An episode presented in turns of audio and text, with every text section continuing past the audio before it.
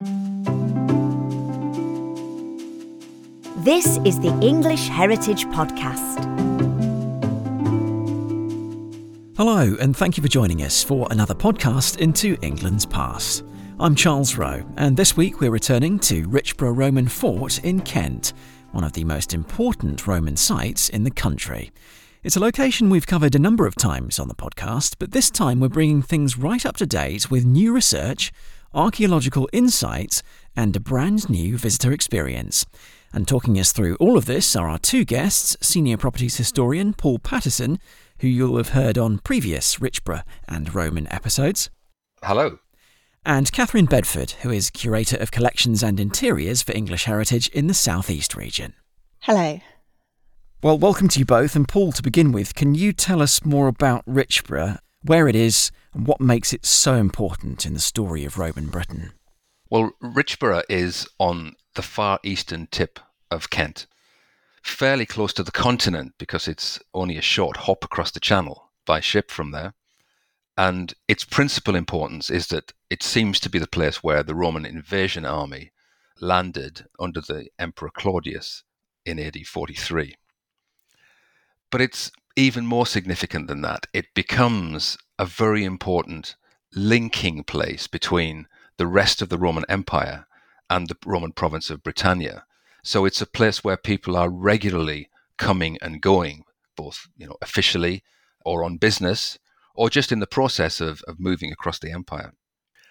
It remains important throughout the Roman period, even though its character changes somewhat from initially being military to then becoming an important civilian port and town. And then towards the end of the Roman period, it adopts a more military character again. But it's one of only a handful of places in Roman Britain where we can really demonstrate that people were still living and thriving in the early years of the fifth century, which is right at the end of the Roman period. So, in a sense, it's part of the beginning and the end of the story of Roman Britain. Yeah, it's really bookends the whole thing, doesn't it, really? It's fascinating and a really important site because of that. If you look at an online map service, Richborough is about two miles inland, isn't it? So why would the Romans have begun their invasion here and not on the coast? Well, the simple answer to that is that in Roman times it was on the coast, and that what has happened in the intervening period is that the coastline has changed dramatically. And that's due to a combination of factors, mainly to do obviously with wind and tide and something called longshore drift, which is effectively moving material, sand and gravel, and you know, eroding the land in one place and depositing it in another. And in Roman times, it so happens that Richborough was right on the coast at the southern end of a sea channel called the Wantsum Channel, which separated an area which is now called Thanet from the mainland of England. So the Isle of Thanet was a genuine island in Roman times, and Richborough sits in a very sheltered location at the southern end of this channel that provides, in a sense, a shortcut from the northern end of the Strait of Dover through into the Thames estuary. So it's a perfect location to have a sheltered landing because it has this quick route through to the Thames, but also because it has a, a remarkable sheltered anchorage in the lee of the Isle of Thanet. So it's a perfect spot to land an army and also to supply it. You've been describing there, Paul, how important this place was, Richborough, in Roman times, but it is really important as well in modern times for the English heritage visitor. So, moving on to some questions for Kathryn now. I mean, why was it important that new research on Richborough was undertaken as part of the new visitor experience that is being presented? Well, Richborough's a site that has been of interest to Roman antiquarians and historians for centuries. An awful lot of work was done prior to the 20th century, even. But the most important period of excavation at the site was through the 1920s and 1930s. And those excavations were written up in a set of five volumes, which have been really, really important and very significant for the understanding of the Roman period in Britain.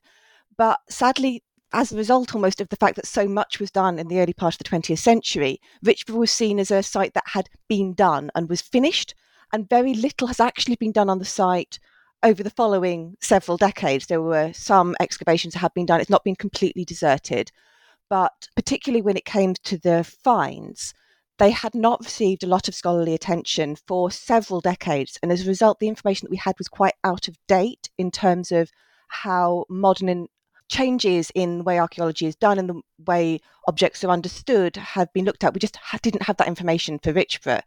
And in order to make the most of this incredible site and the incredible collection, we really needed to understand it properly in order to be able to make a modern, properly interpreted museum that would really show off what we had.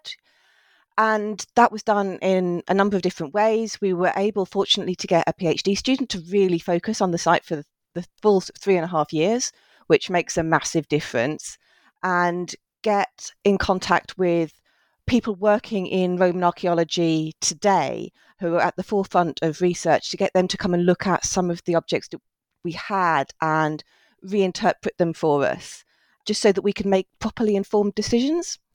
Yeah, it's really in, really interesting that, isn't it? How science sort of moves on and the way that we look at history changes over time. Absolutely. There were so many things that just couldn't be done in the 20s and 30s, so that analysis hadn't taken place. And because of the fact that so much was found at Richborough, this is I cannot emphasize the size of this collection compared to every other archaeology collection that I deal with is immense.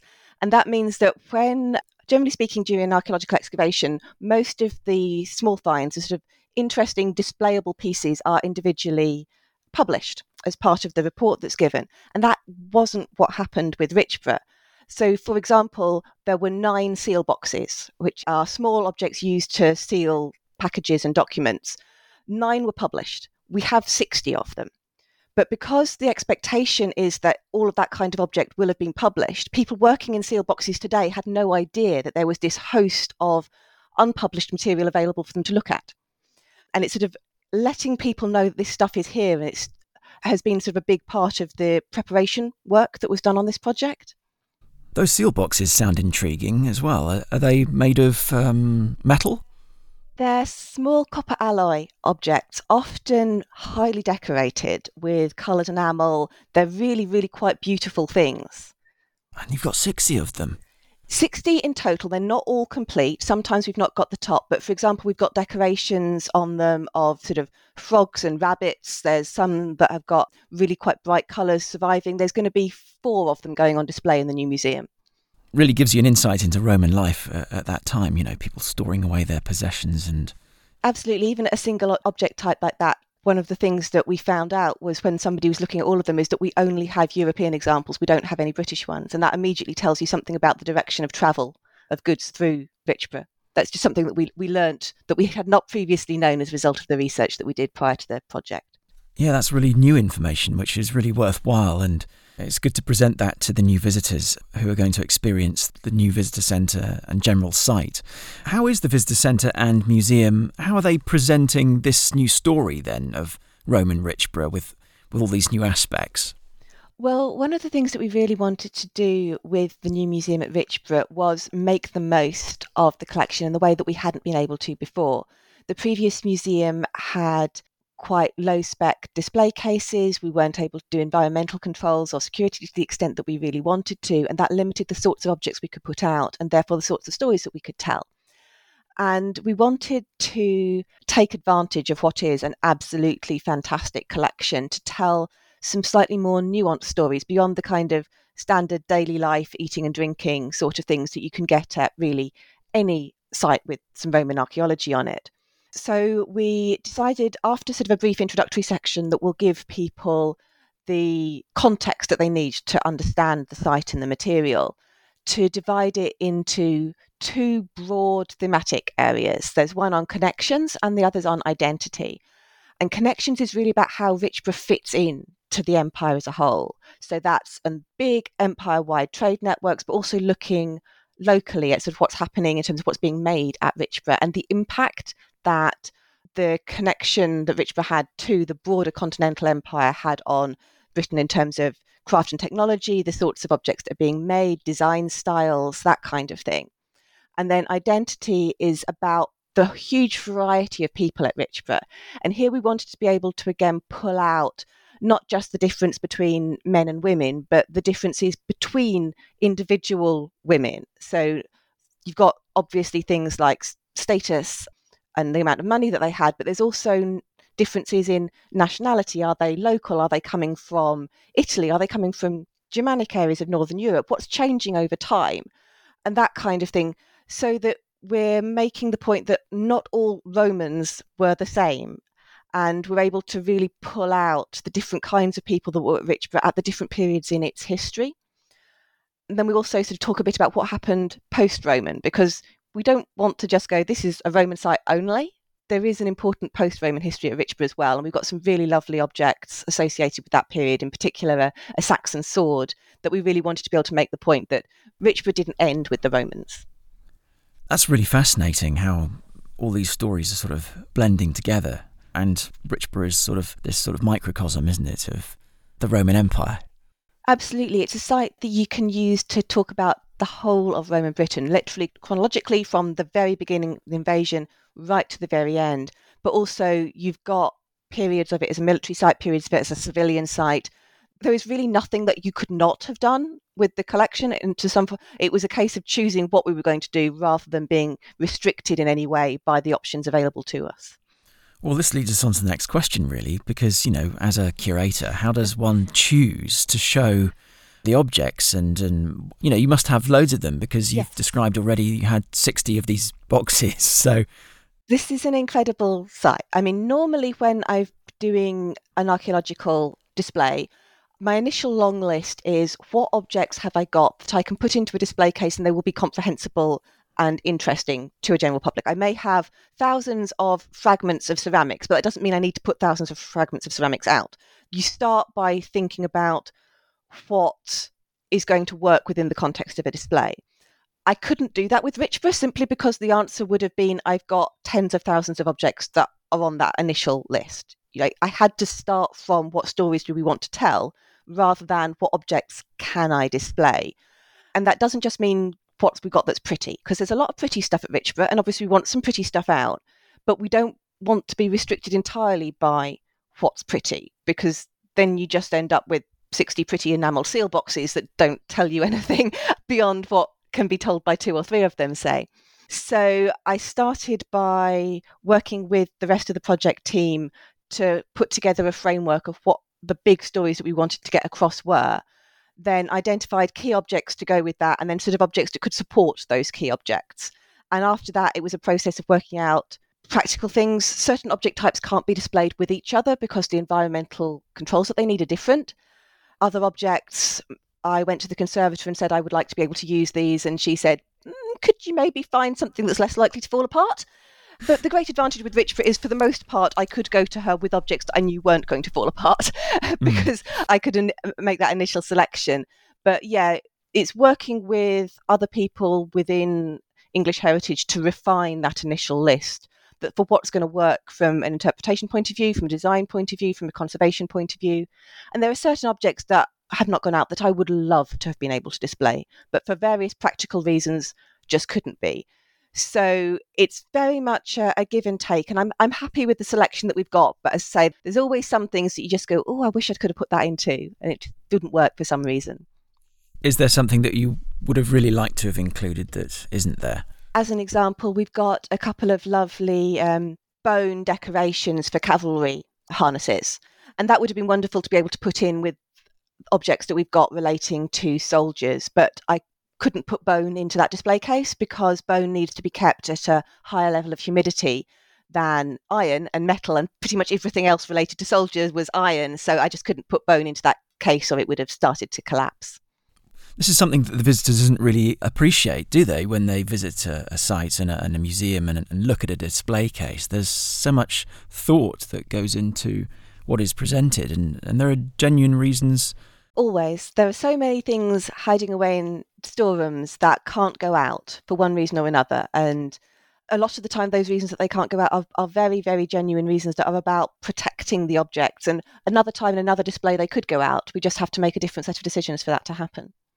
So, what sort of work has gone on behind the scenes to ensure that these finds are shown in their best light? Well, our conservator has done a lot of work on this collection We've had certain objects reconstructed. She's glued things back together for us so that you can see them in their complete state.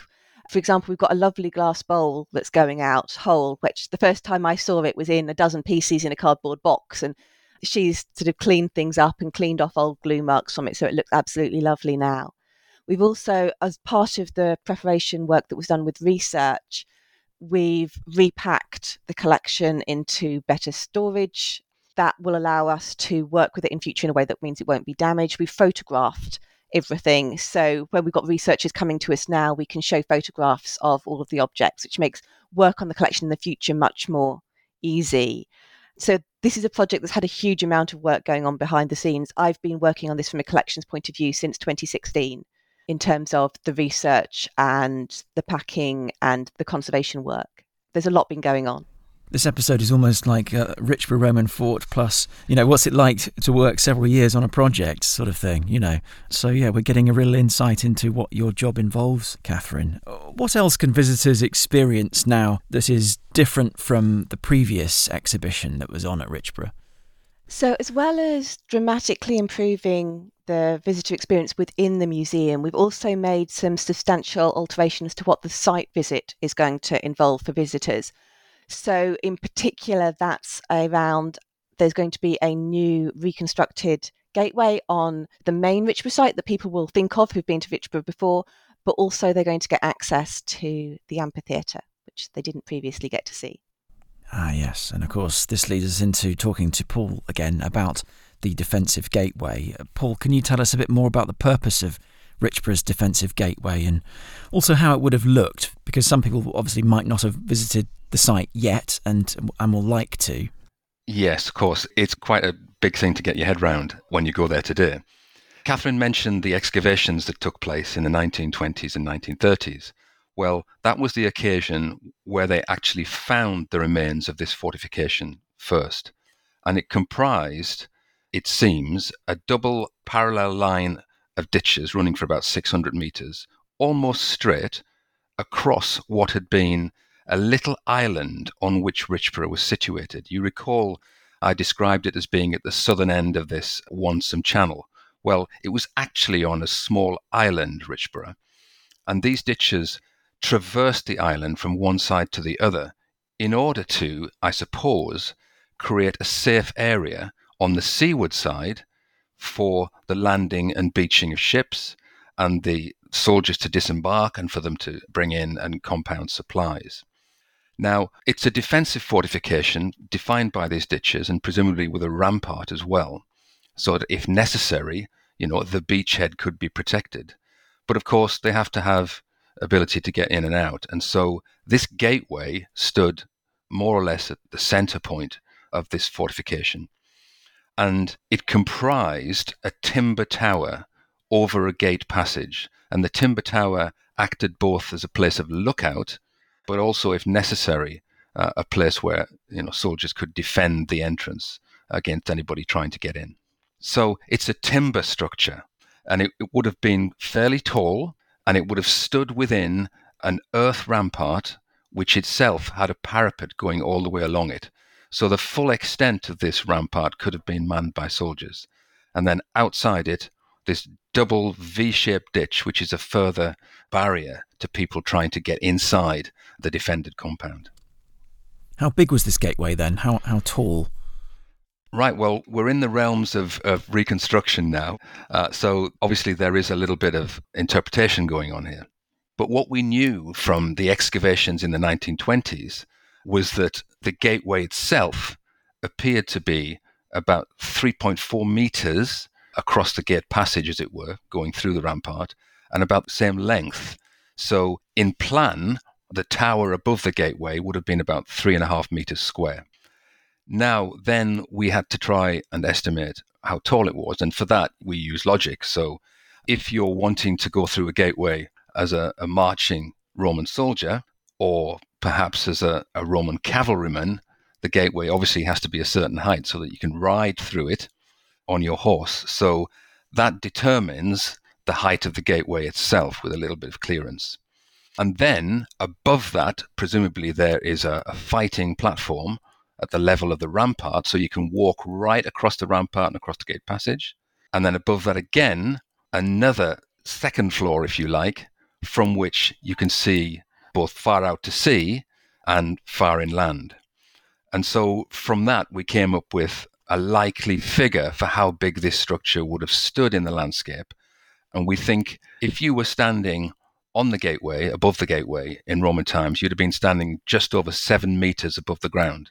And the structure itself would be in a maximum of eight meters tall. So it's, it's quite a big structure.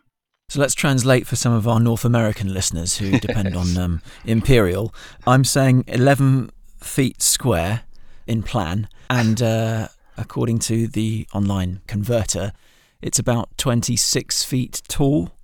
So that's a decent height. I suppose for anyone who's familiar with um, follies in the landscape, it might be something a bit like that a little, little tower. Yes, except that you have to remember that the rampart on either side of it abuts on both sides. So the actual projection of the tower above the rampart makes it more integrated, as it were. It doesn't stand alone in the way that folly stands alone. But um, height wise, perhaps fairly similar? Yes, well, so, so, some some follies are even higher than that, aren't they? But yes, I get your point. Okay, that's really interesting. And there's been some excavation work uh, where this gateway was located. Why was this done, and what did you find? Yes, well, it had been excavated before, and what those excavators found in the 1920s and early 1930s was the ground plan of the gateway, and that exposed itself through six large pits that had been dug into the ground in order to construct or to place the timber uprights which formed the framework of this wooden tower. And in three instances, they could see the impression of where the actual timbers had been. So from that, they knew that the main structural uprights which supported this tower were about 12 inches square. So that's a, a fairly substantial piece of timber. So we had the ground plan. However, because the excavation was so long ago, we wanted to be sure that they hadn't made any errors in the interpretation of the features because, after all, Richborough had been occupied for another 350 years after this structure was long gone and leveled. And we wanted to be sure that they weren't misinterpreting features that had been established on the site after the invasion period.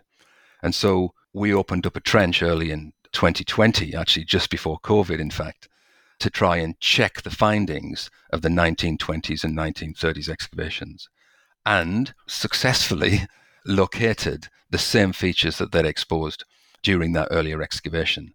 And so we could be confident, because we re excavated them, we could be confident that their conclusions about what these features were were actually correct. And that gave us a firm basis on which to think, well, yeah, we think we can probably reconstruct this gateway with a fair degree of confidence. Yes, and of course, you have now created this new wooden structure, or English heritage and its uh, specialist carpenters have, yeah. um, that visitors can now climb that simulates this Claudian gateway. So, apart from creating a good lookout point, um, if you're pretending to be a Roman soldier, if you're a child, I suppose, or, or a big kid.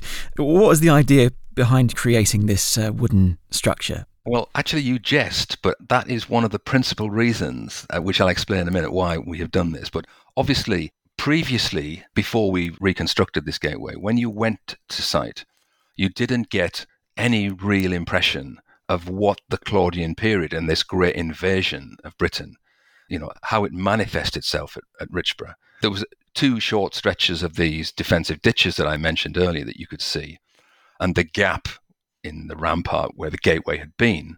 But it was very difficult, even with vivid imagination, to understand what it was like. So we wanted to give people a real impression of what this structure was like in order to give Richborough back something of its immense significance at the beginning of the Roman conquest of Britain. So that was number one. The second reason is that when you go to Richborough today, the excavations of the 1920s and 30s had exposed Roman remains from several different episodes during its life. And they, they are somewhat fortuitously contained within the wall of a Roman fort that was built in the late third century. So the impression is given that everything that you see inside that wall belongs to that Roman fort of the late third century, which in fact it doesn't. So there are things that you can see that are 100 years earlier, and there are things that you can see that are 100 years later. So the whole thing is confusing as a visit. So, what we wanted to do as the second reason for building this structure is to give people an elevated platform that they could look down on the rest of the site and we could explain it to them much more successfully because you get this bird's eye view of the whole site. And we could break it down into its elements and explain how Richborough had developed through time. People are literally seeing the layers of time. In fact, that is exactly it. They're seeing the layers of time that were exposed by archaeologists almost 100 years ago, and they can decipher what went on there much more successfully than they could previously.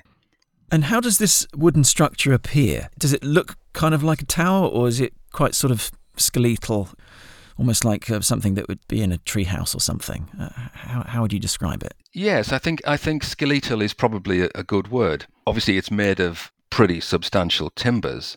So what you have, you have four timbers at the corners which stand as the main verticals, and these are connected at first floor level and second floor level by horizontal timbers forming the floors. And so the floors are solid, but the sides are open, and they are connected, the sides are connected to the uprights by balustrades, some of which are defended by planking, which forms a kind of crenellated parapet, so that you can imagine, for instance, a, a medieval castle with its crenellations. It looks a bit like that only in timber, so it can be defended.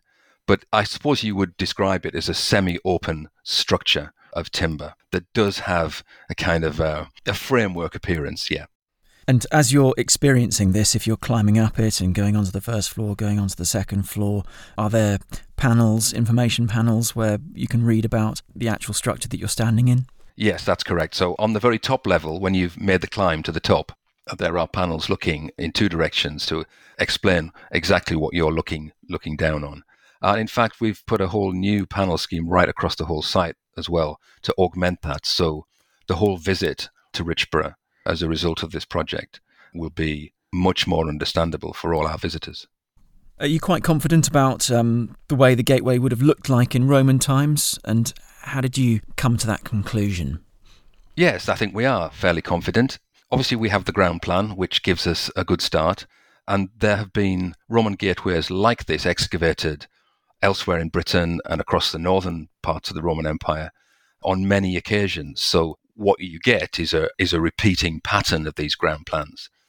They're not all the same. Some of them are simpler, some of them are more complex, but they are readable. Also, in some places where preservation is particularly good, you actually get timbers preserved in situ. So you get a, a higher degree of confidence about what these structures would have looked like. But I suppose the the most significant element in this is the hmm. three dimensional look.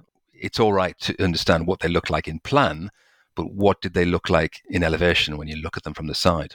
And the clues there were contained in Rome itself, actually, in a monument called Trajan's Column, which is this immense stone column which is decorated on the outside with a continuous frieze which depicts the campaigns of the Emperor Trajan in Dacia, which is basically modern Romania, in the early part of the second century.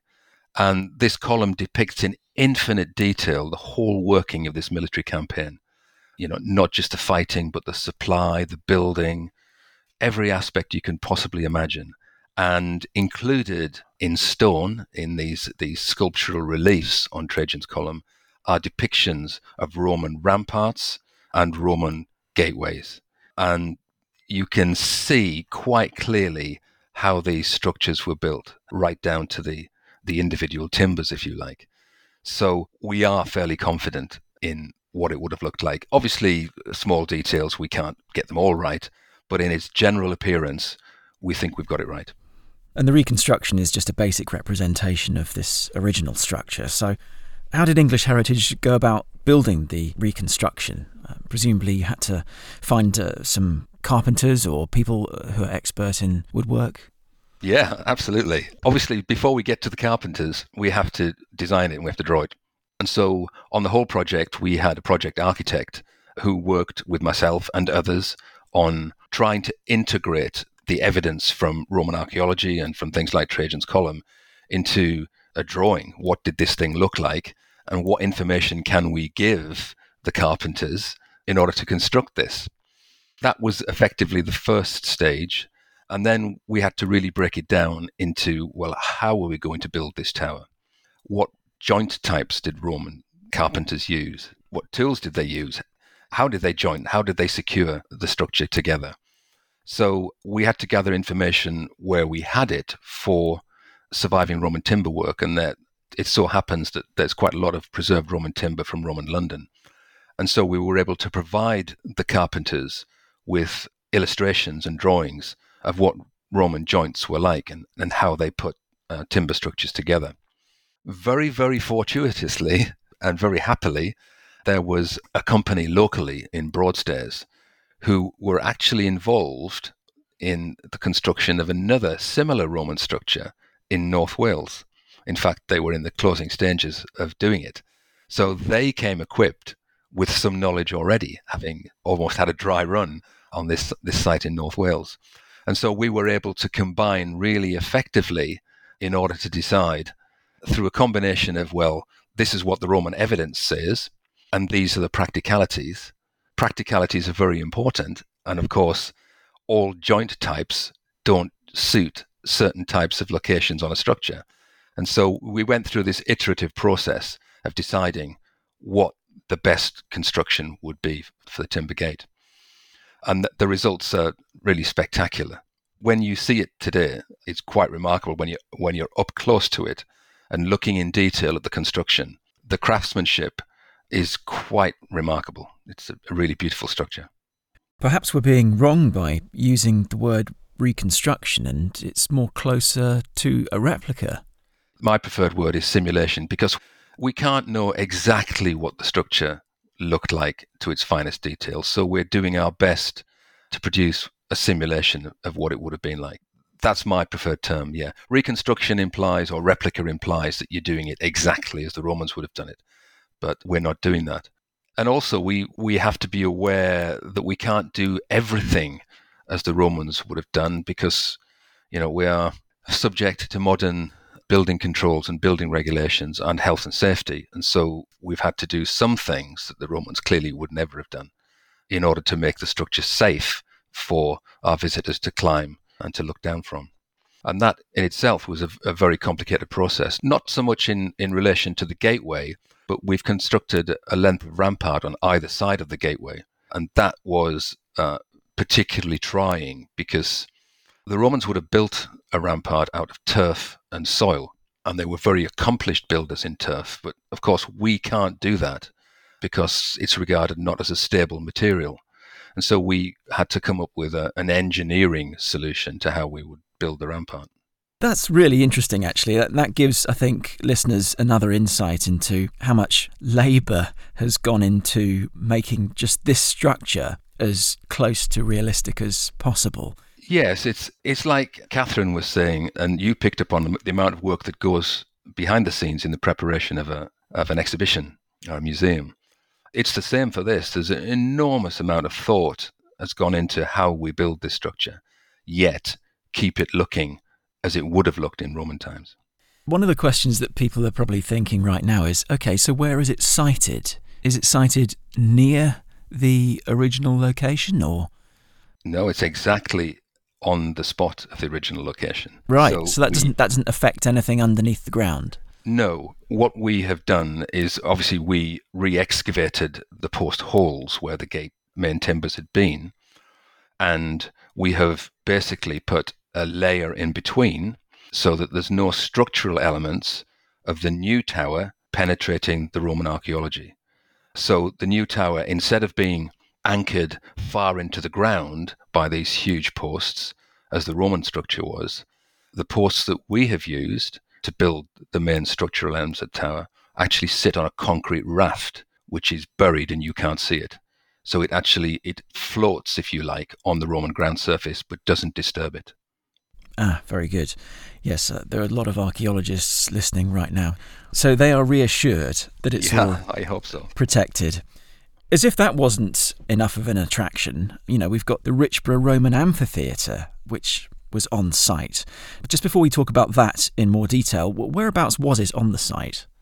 Okay, so when you go to the site today, you concentrate your visit because the museum is located quite close to this third century fort that I mentioned earlier, the walls of which very largely survive to a, a very tall height. And so when you go there, what you don't appreciate is that that part of Roman Richborough is only a small part of Roman Richborough, which was, in effect, a substantial Roman town that covered something like 21 hectares. So it's something like six or 700 meters north to south, maybe 500 meters east to west. And this would have been a, a complex of roads and streets with lots and lots of buildings in the normal manner of a Roman town. So your visit is confined to a small part of it, towards the northeastern side of this Roman town. At the southwestern side, something like 500 meters distance from you know where you log in to get your ticket today, is the site of the Roman amphitheatre, and this is on the southwestern edge of the Roman town, as it would have been.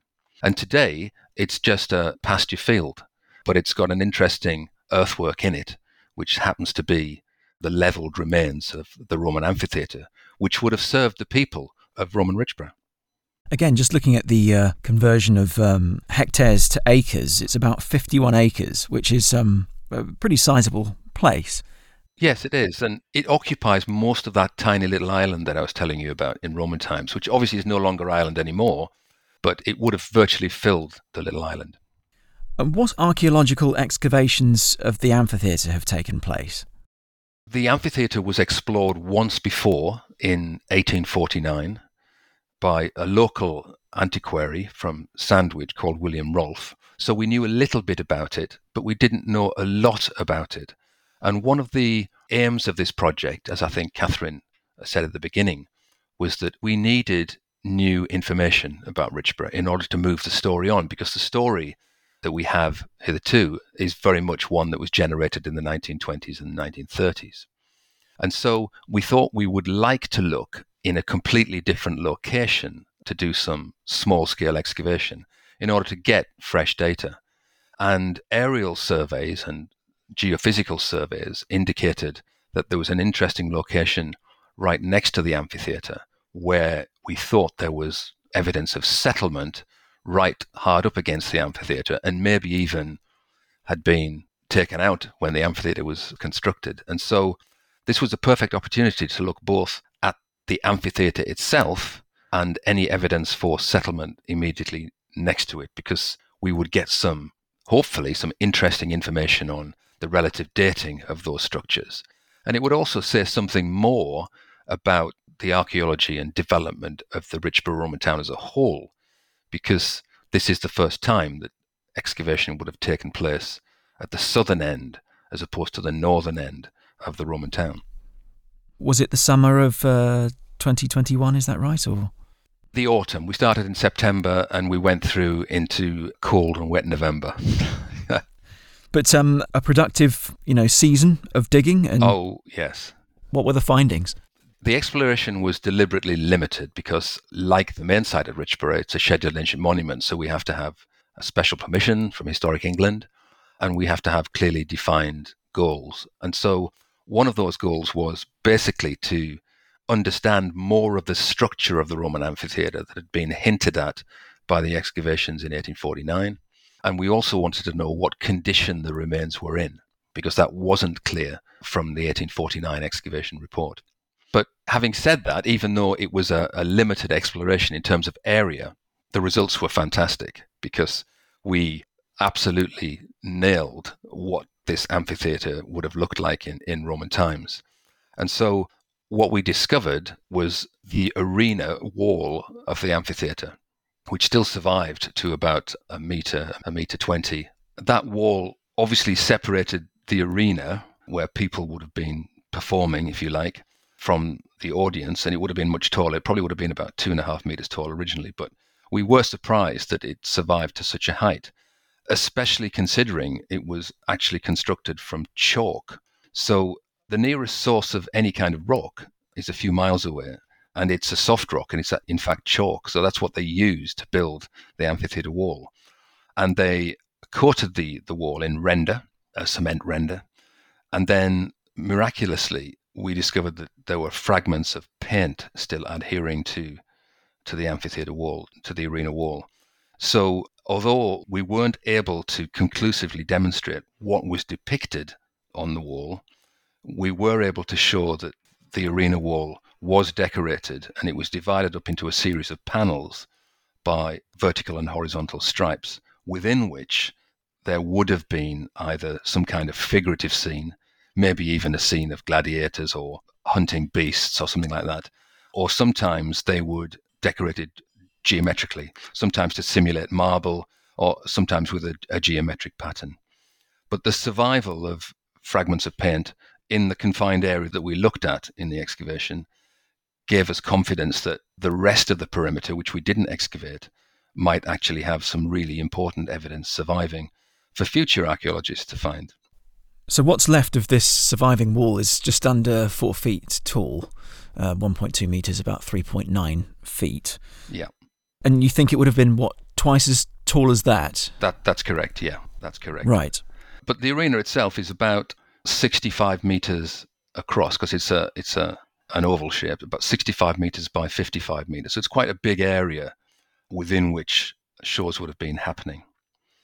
The other surprise was that we discovered a small chamber similarly built from these chalk blocks, but we believed because it was blind ended, so it, it doesn't have another exit, it, it's only got an exit onto the arena, that this may have been something called a carcer, which was in fact an area where either people or wild animals would have been confined prior to being let loose into the arena.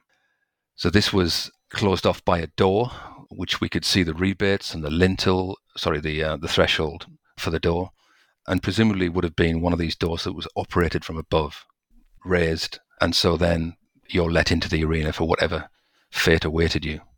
The final little surprise was we were looking for the outside wall. So, in other words, we'd found the arena wall, and there would have been an outside wall of the amphitheatre, between which would have been the bank where everybody sat on. And it turned out that the external wall was actually made from turf. You recall that I mentioned that the Romans would have built their ramparts of turf at the time of the Claudian invasion.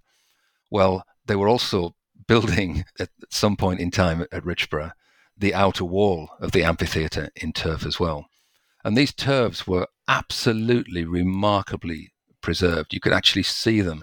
They'd been compressed by time, but you could see the lines that separated where these turfs had been stacked.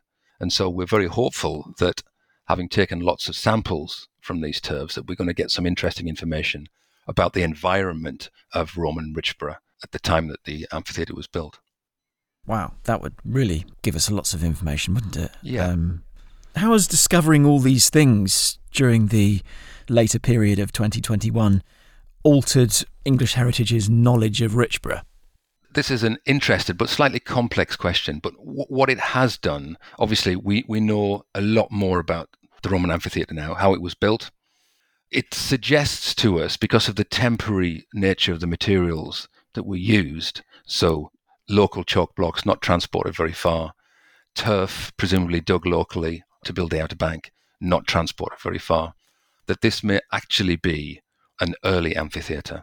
So, as the Roman period progressed in Britain, buildings tend to become more permanent as they exploit sources of stone, build kilns to build brick and tile.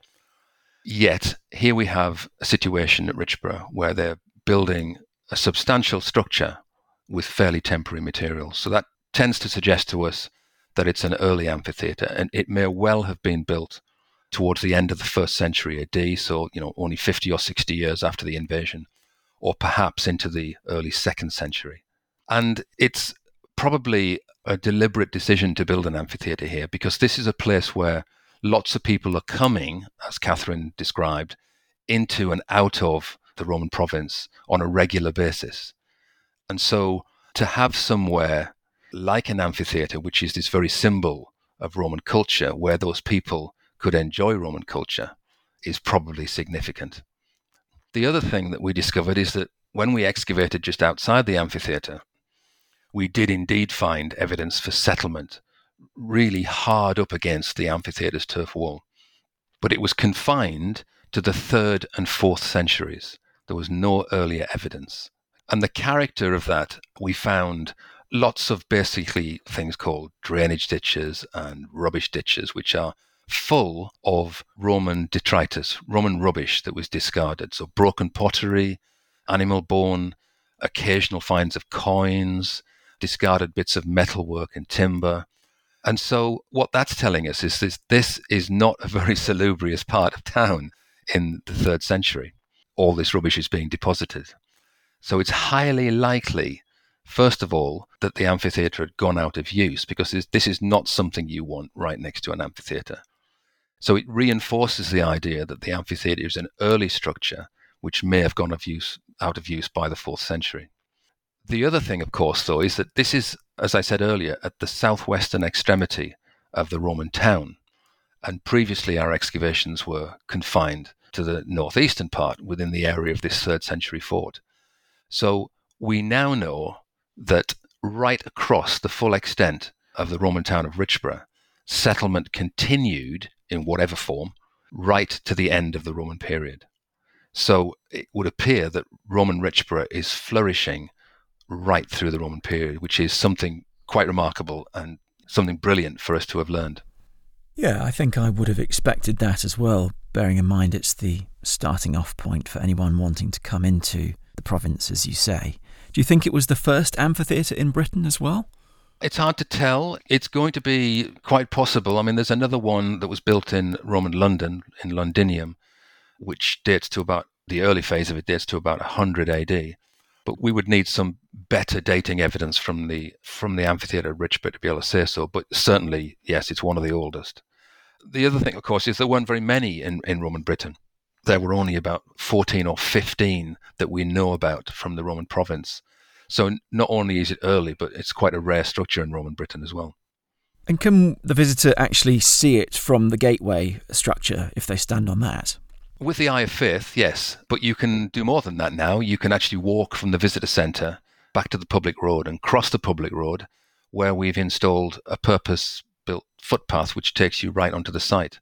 So you can actually stand on the site today and as you approach it, you think you're just coming onto a low hill, but then suddenly the Great Depression, where the arena would have been, opens out in front of you, uh, and so you can really feel that you're actually in a in an amphitheater, in a in a bowl where things would have happened in the past.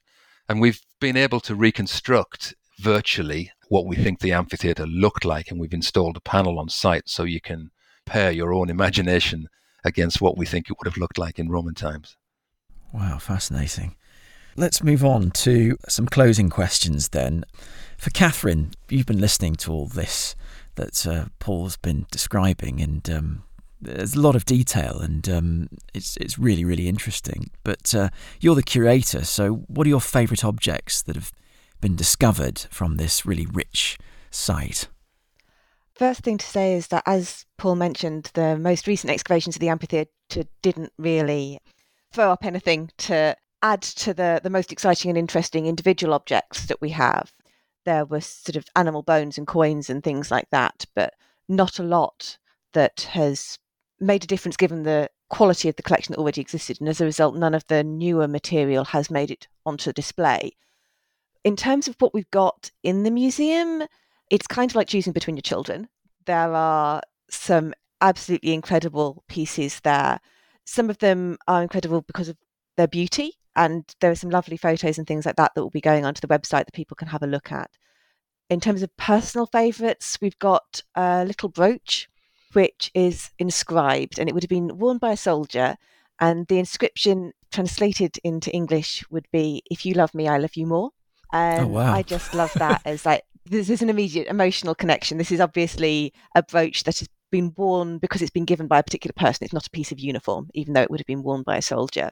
And then there's, I mentioned the glass bowl earlier. I have a particular fondness for Roman glass, and we've got some quite nice pieces of glass on display as well as the bowl. We've got a, a Hofheim cup, which is a very, very finely blown glass drinking cup that is probably one of the earliest objects that we have on display. It would have been deposited probably not that long after the moment of invasion, actually. It's really quite early in this sort of lovely, very fragile object that survived. And it's very much kind of go around if you display case and it's like, that's my favourite. Oh, no, that's my favourite too. They're all my So it's really hard for you to decide, basically. Yes. and what's the experience been like for you to represent this story of Richborough? You're quite an important person. It's been a privilege and a challenge. Working with this collection has been absolutely extraordinary, and working with the number of people and the number of experts that we've got to work with because of the quality of this material is unlike any other um, excavation based interpretation that I've done for English heritage. It's just on a totally different scale. And that's been wonderful. And as we talked about earlier, the decision making process has been incredibly difficult, but it's been really lovely working with so many knowledgeable, passionate people on this project. It's going to be really sad to see it go in a way. But you can always come back and visit. oh well, I've still got, as I say, got so many more things in store. I'm still desperate for more researchers to come and work on my material. There's so much more that we can find out for this site. Okay, well, if there's any other PhD students listening, perhaps they'd like to get in touch with you. Oh yeah, please do. yeah, Paul, what will visitors get out of visiting uh, Richborough Roman Fort and Amphitheatre, including, of course, this fantastic new gateway? Ah, a totally transformed experience. I, th- I don't think I'm giving away any secrets when I say that the experience for the visitor was a bit tired. They didn't really get a sense of, you know, the extent and the magnificence of this place in Roman times. And so, what Kathryn and I and others have been doing over the past how many years? It's about three years now. We've been working hard to put the Romans back into Richborough. And so, when you go there today, you'll get a completely transformed understanding of what it meant to be a Roman at Richborough in Roman times, but also the sort of the scale, the magnificence, and the importance of the place, you know, throughout the Roman story in Roman Britain.